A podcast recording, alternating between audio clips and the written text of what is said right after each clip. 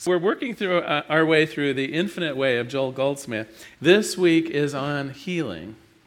And I want to start off with a, just a little bit of background of new thought. So where did this particular science of mind idea came from?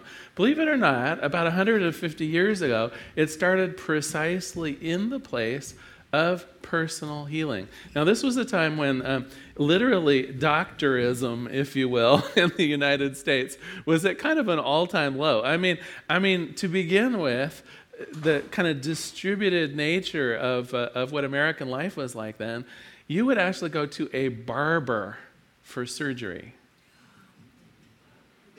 Right? one hundred fifty years ago, one hundred fifty years ago, really no hospitals. I mean, I think there was a hospital in like Boston and New York, right? And maybe one in Chicago. one hundred fifty years ago, if you needed a minor surgery, if you needed to have a cancer tumor removed, you went to the barber. And with a little bit of whiskey to put you under, and the razor that hopefully he well sterilized from his last shaving client, you were treated. Now, I got to tell you, this was not a very successful thing often, and people review, uh, viewed medical science at that time, and that being part of it, as a pretty risky proposition. No surprise that tent revivals and, and spiritual healings were equally as effective and equally popular at that time. And the actual underpinnings, the actual beginnings of this New Thought movement was based on the healing arts. Literally, people would go to, to people like Phineas Uh, Quimby and and and the Drescher family, and they would they would be treated, you know, go for a treatment, and it was prayer. And it was actually pretty darn effective. Actually, it was better, it was more effective than going to the barber, that's for sure. Now, fast forward a little bit, fast forward uh, one hundred fifty years, and now we have a better sense of what causes illness. We have a better sense of things we can do, certainly to mitigate some of the symptoms of illness. But I want to suggest that we're not necessarily much better off on the actual causes and dealing with the causes of illness. And I, I did a little research for you. seventy-five percent, seventy-five percent of all doctor visits are for stress-related illnesses. Yeah. seventy-five percent of the money that we spend on medicine and doctors and even hospitals right now in the United States is for stress-related illnesses. Now, what are the stress-related conditions and illnesses? Migraine and other headaches, muscle tension, heart attack, high blood pressure, most strokes, many types of cancer. Now, this one, there was a little link under it, like, How how does cancer exactly cause stress? So I clicked on the link, and guess what? We all have cancer cells in us. Cancer just exists in our body. It's like part of its function.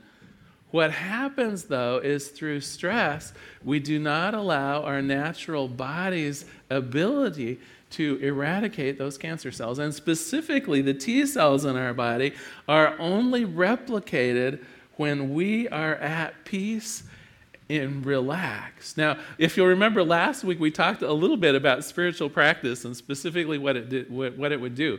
We talked about uh, meditation. We talked about contemplation. We talked about prayer. What we didn't happen to mention was this could cure cancer in us. Literally, these stress-related illnesses are illnesses of our mind. And, and the list goes on. Insomnia, ulcers, rheumatoid, rheumatoid arthritis, And, and and and all kinds of other depression.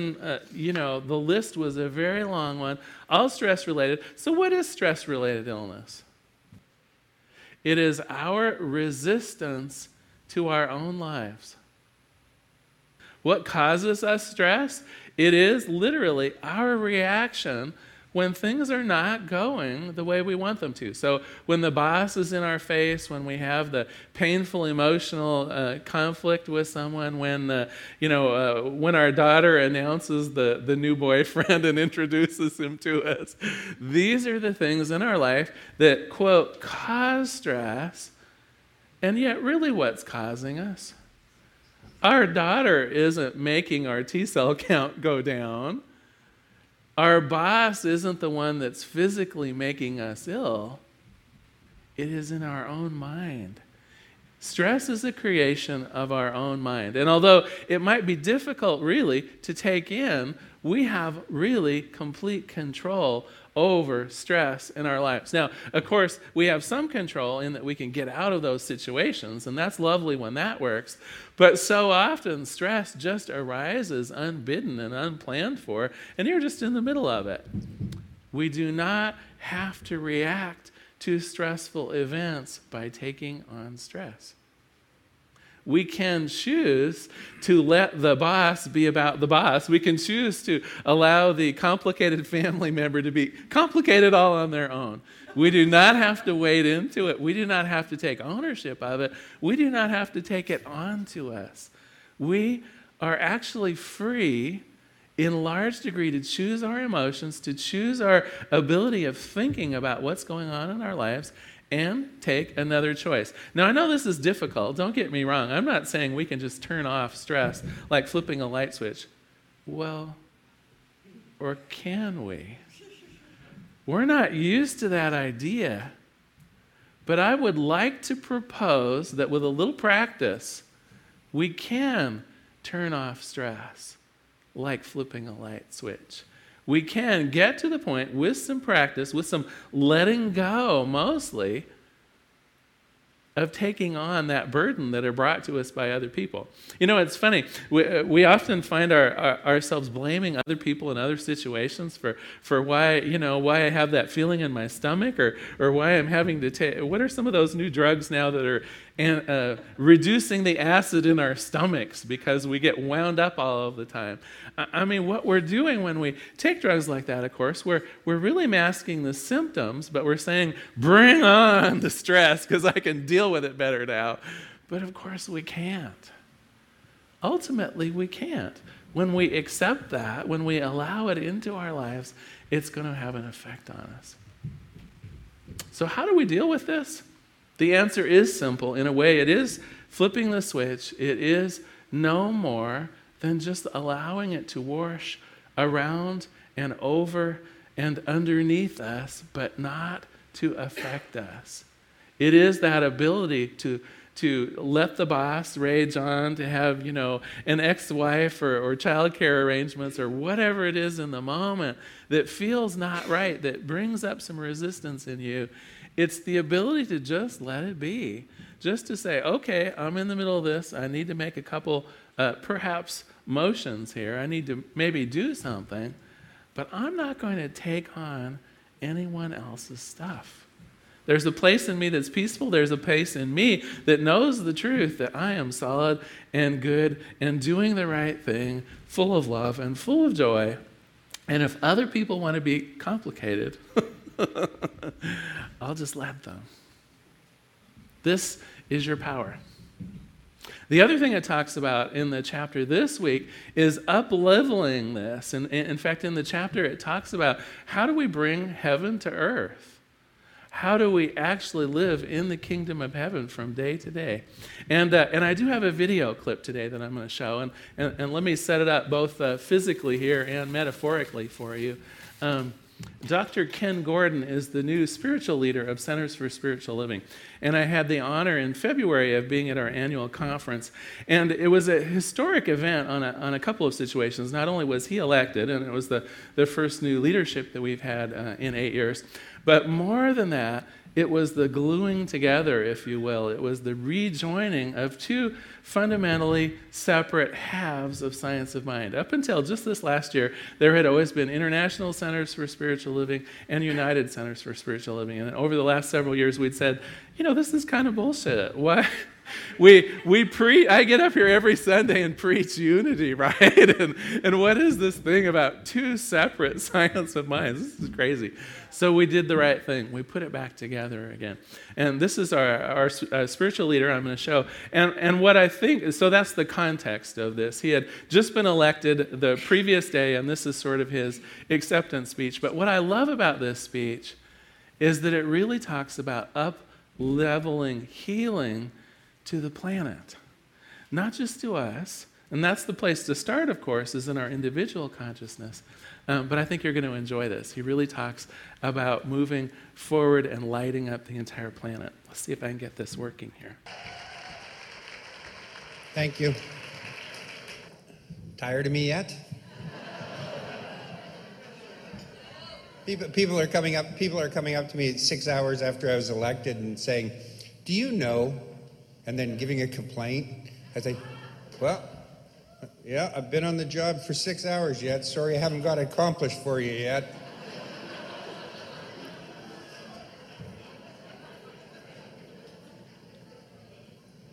Truth of the matter is, uh, we know where we're going, but we don't necessarily know how we're going to get there yet. Have you noticed that? I kind of find myself in a situation where I feel like I'm standing on some real slippery ice. And I'm standing there right out front on this slippery ice, and I'm so tempted to be able to step back where I know the sand and the traction is. To just be able to step back a step to where we came from as opposed to forward. But I know that we can't do that. That in order to be able to move forward, we're going to have to move into a new consciousness and a new idea, a greater idea. And that if we go back, all we're going to do is recreate what we had before. And we can't create something new with the consciousness, the old consciousness. We need to enter into the new consciousness. My sense is that there is a momentum that is happening at this conference that is palpable. And that momentum feels like there's been a big switch and a big change that's taken place. And that change feels like it's going somewhere in the direction that I want it to go to and that I know you want it to go to. And my inner sense and my inner feeling is, is that if we don't act quickly with urgency, the momentum will die. So my thought is, is that what we need to do is we need to capitalize on this moment, and in everything we do and in every way that we do it, we need to move forward and never move back again.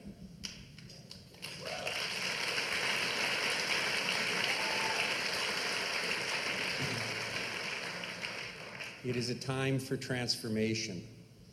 And we know that that transformation is born within each of us, and that it comes from this sense, this uh, palpable sense and feeling that we have that something's changed at depth within us, that there's something has occurred. And that if you're anything like me, there's these little niggling doubts that come forward, little judgments and opinions, which are really meaningless and have no value and no bearing on what's occurring. It's just that nasty old ego of mine that's coming forward every now and then to tell me that this direction is right, but that I should have an opinion about it.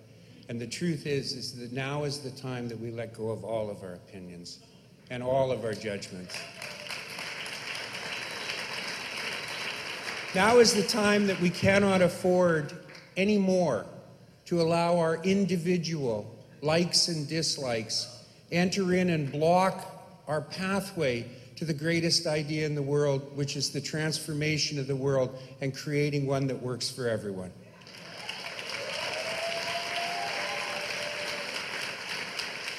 The potential that lies before us from this moment forward is a potential that's bigger than exists within any mind. There are people here who think that they know the way to go, and sometimes I'm the one that does that as well, but we don't know yet. There is an idea bigger than the idea that you hold right now as to where this world is and what we can do with this teaching by taking it into the world and manifesting and bringing into reality the principles that we espouse and that we bless and that we hold and that we embrace.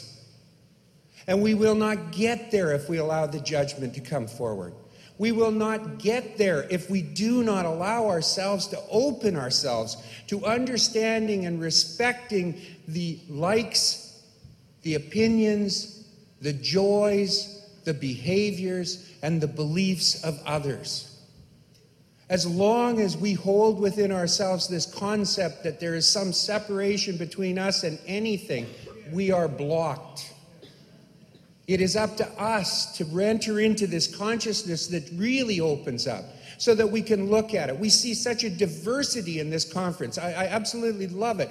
I see Eugene open with a treatment at the beginning of this conference that just blew my socks off, and it is a treatment I would have never heard in the past in the organization that I came from.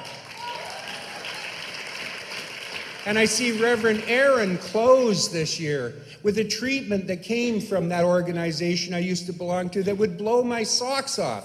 And the truth is, is that they are the same treatment given in a different way, in a different manner. And they are not one that is right and one that is wrong. What it is, is it is one.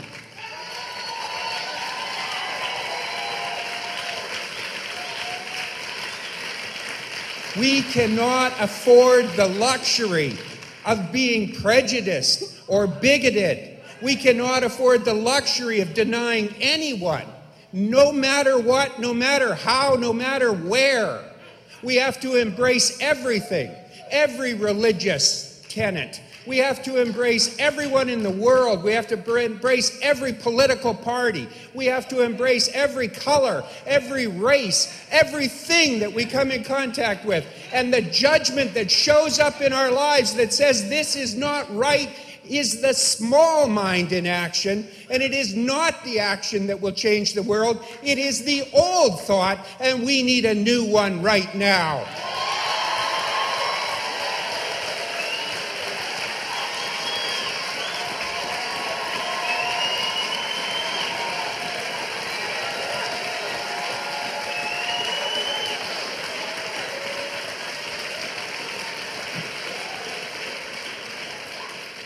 If you are mad at something, you are mad at yourself.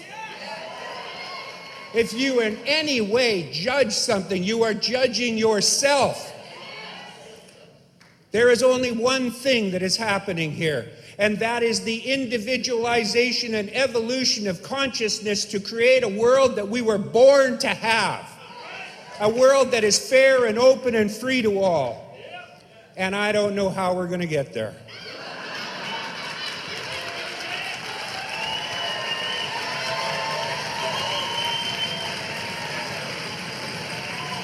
And neither do you.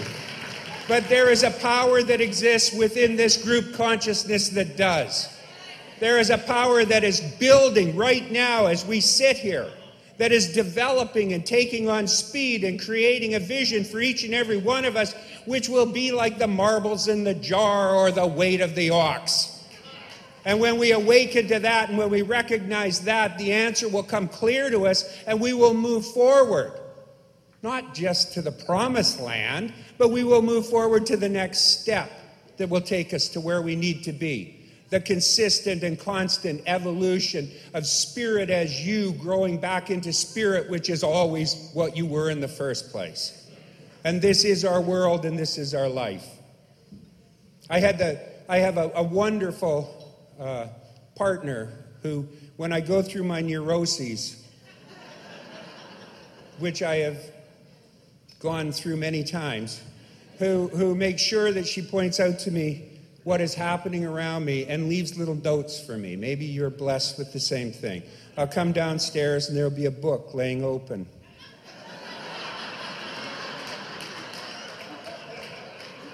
She'll say things like, you know, you should just read this, just these five pages, just between here and here. I think if you read that, that, that you'll be a much nicer person.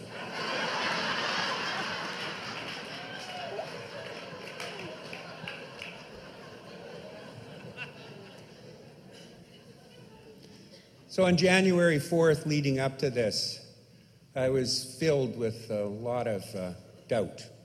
Not doubt about the movement, not doubt about the principles, not doubt about the tenets, doubt about who I am. And I was feeling a little threatened. And so I came down on January fourth, and there was the Science of Mind three sixty-five, One Day three sixty-five, a beautiful book. And there's a prayer, and Deborah said, you might read that. I, believe me, I, I don't usually take other people's treatments or prayers and take them and read them. and do them daily. But when I read this one, I realized that it was the answer for me. It was written by Doctor Ernest Holmes, and it goes like this. And it is the prayer that has guided me for the last two months, and it has changed me at depth, and I would have you listen to it and accept it as your own if you choose.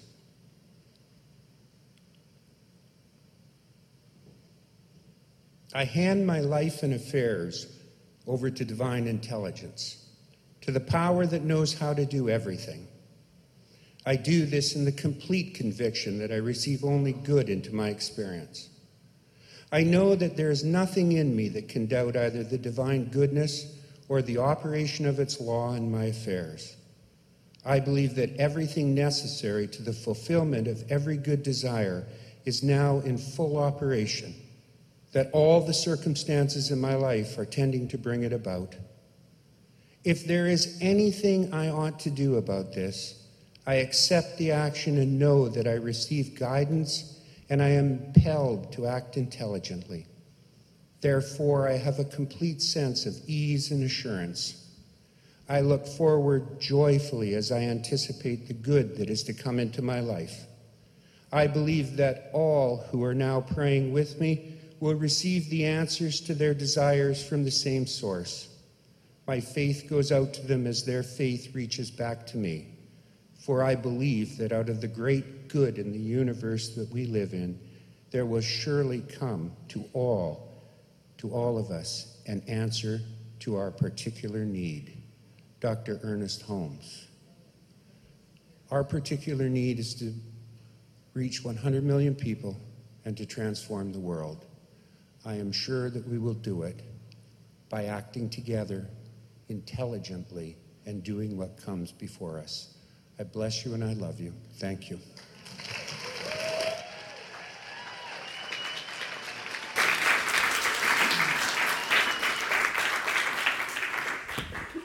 Wasn't that great? So what is war? I want to uh, pitch a, maybe a new idea at you. I believe that things like war, things like a strife on a national scale, are a stress-related illness. If we really think about it, a stress-related illness is when something comes into our life, we're in resistance to it, we actually start fighting against our own life, and that's what causes the illness in us. If you blow that up into a national and international scale, what are things like war? What are things like uh, Um, genocides or or places where one conflict in the world is so striking against another, whether it's uh, religions that, that, that seemingly are at war with each other or with conflicting ideologies, whether it's competition for natural resources. All of these things are groups of people being in resistance, having a stress-related moment, if you will. As Doctor Ken Gordon said, the place where we make the change is in our own consciousness. And, and certainly we recognize that to take care of stress-related illnesses for our own self, the work comes within. We need those uh, T cells fighting for us. We need to find that place of relaxation, that place of the inward journey that allows our body to heal itself. How do we blow that up? How do we increase the scale of that to be international? I don't think it's much different. I think that instead of living our lives in reaction to and in resistance to, we simply need to take that on an international scale. The other thing that I think is important here, uh, and again, I, I learned this on one of my very first airline flights when I think I was twelve, and, and I thought about the the um, the steward who was saying, you know, in the case of sudden cabin pressure uh, problems, put on your own safety um, breathing device first in order to help others. And I think the healing has to start here first.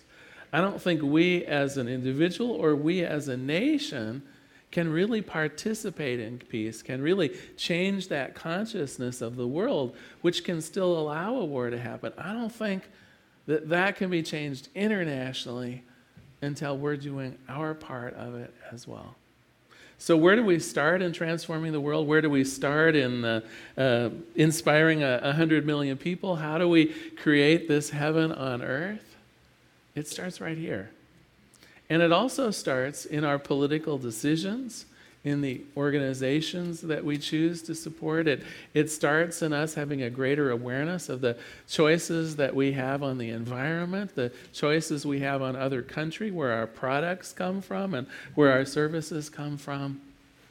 The change for the entire universe starts here and here and here and here. And it's not going to be legislated to us.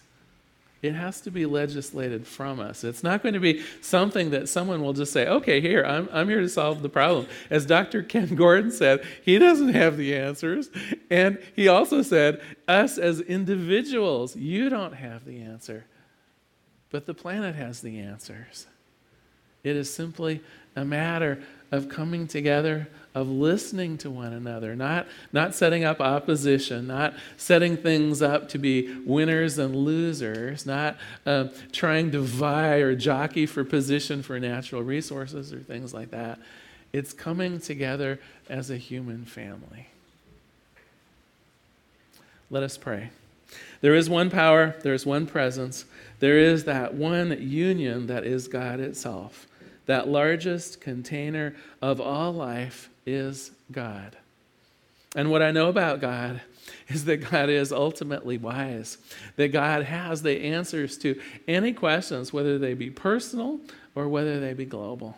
The answers exist.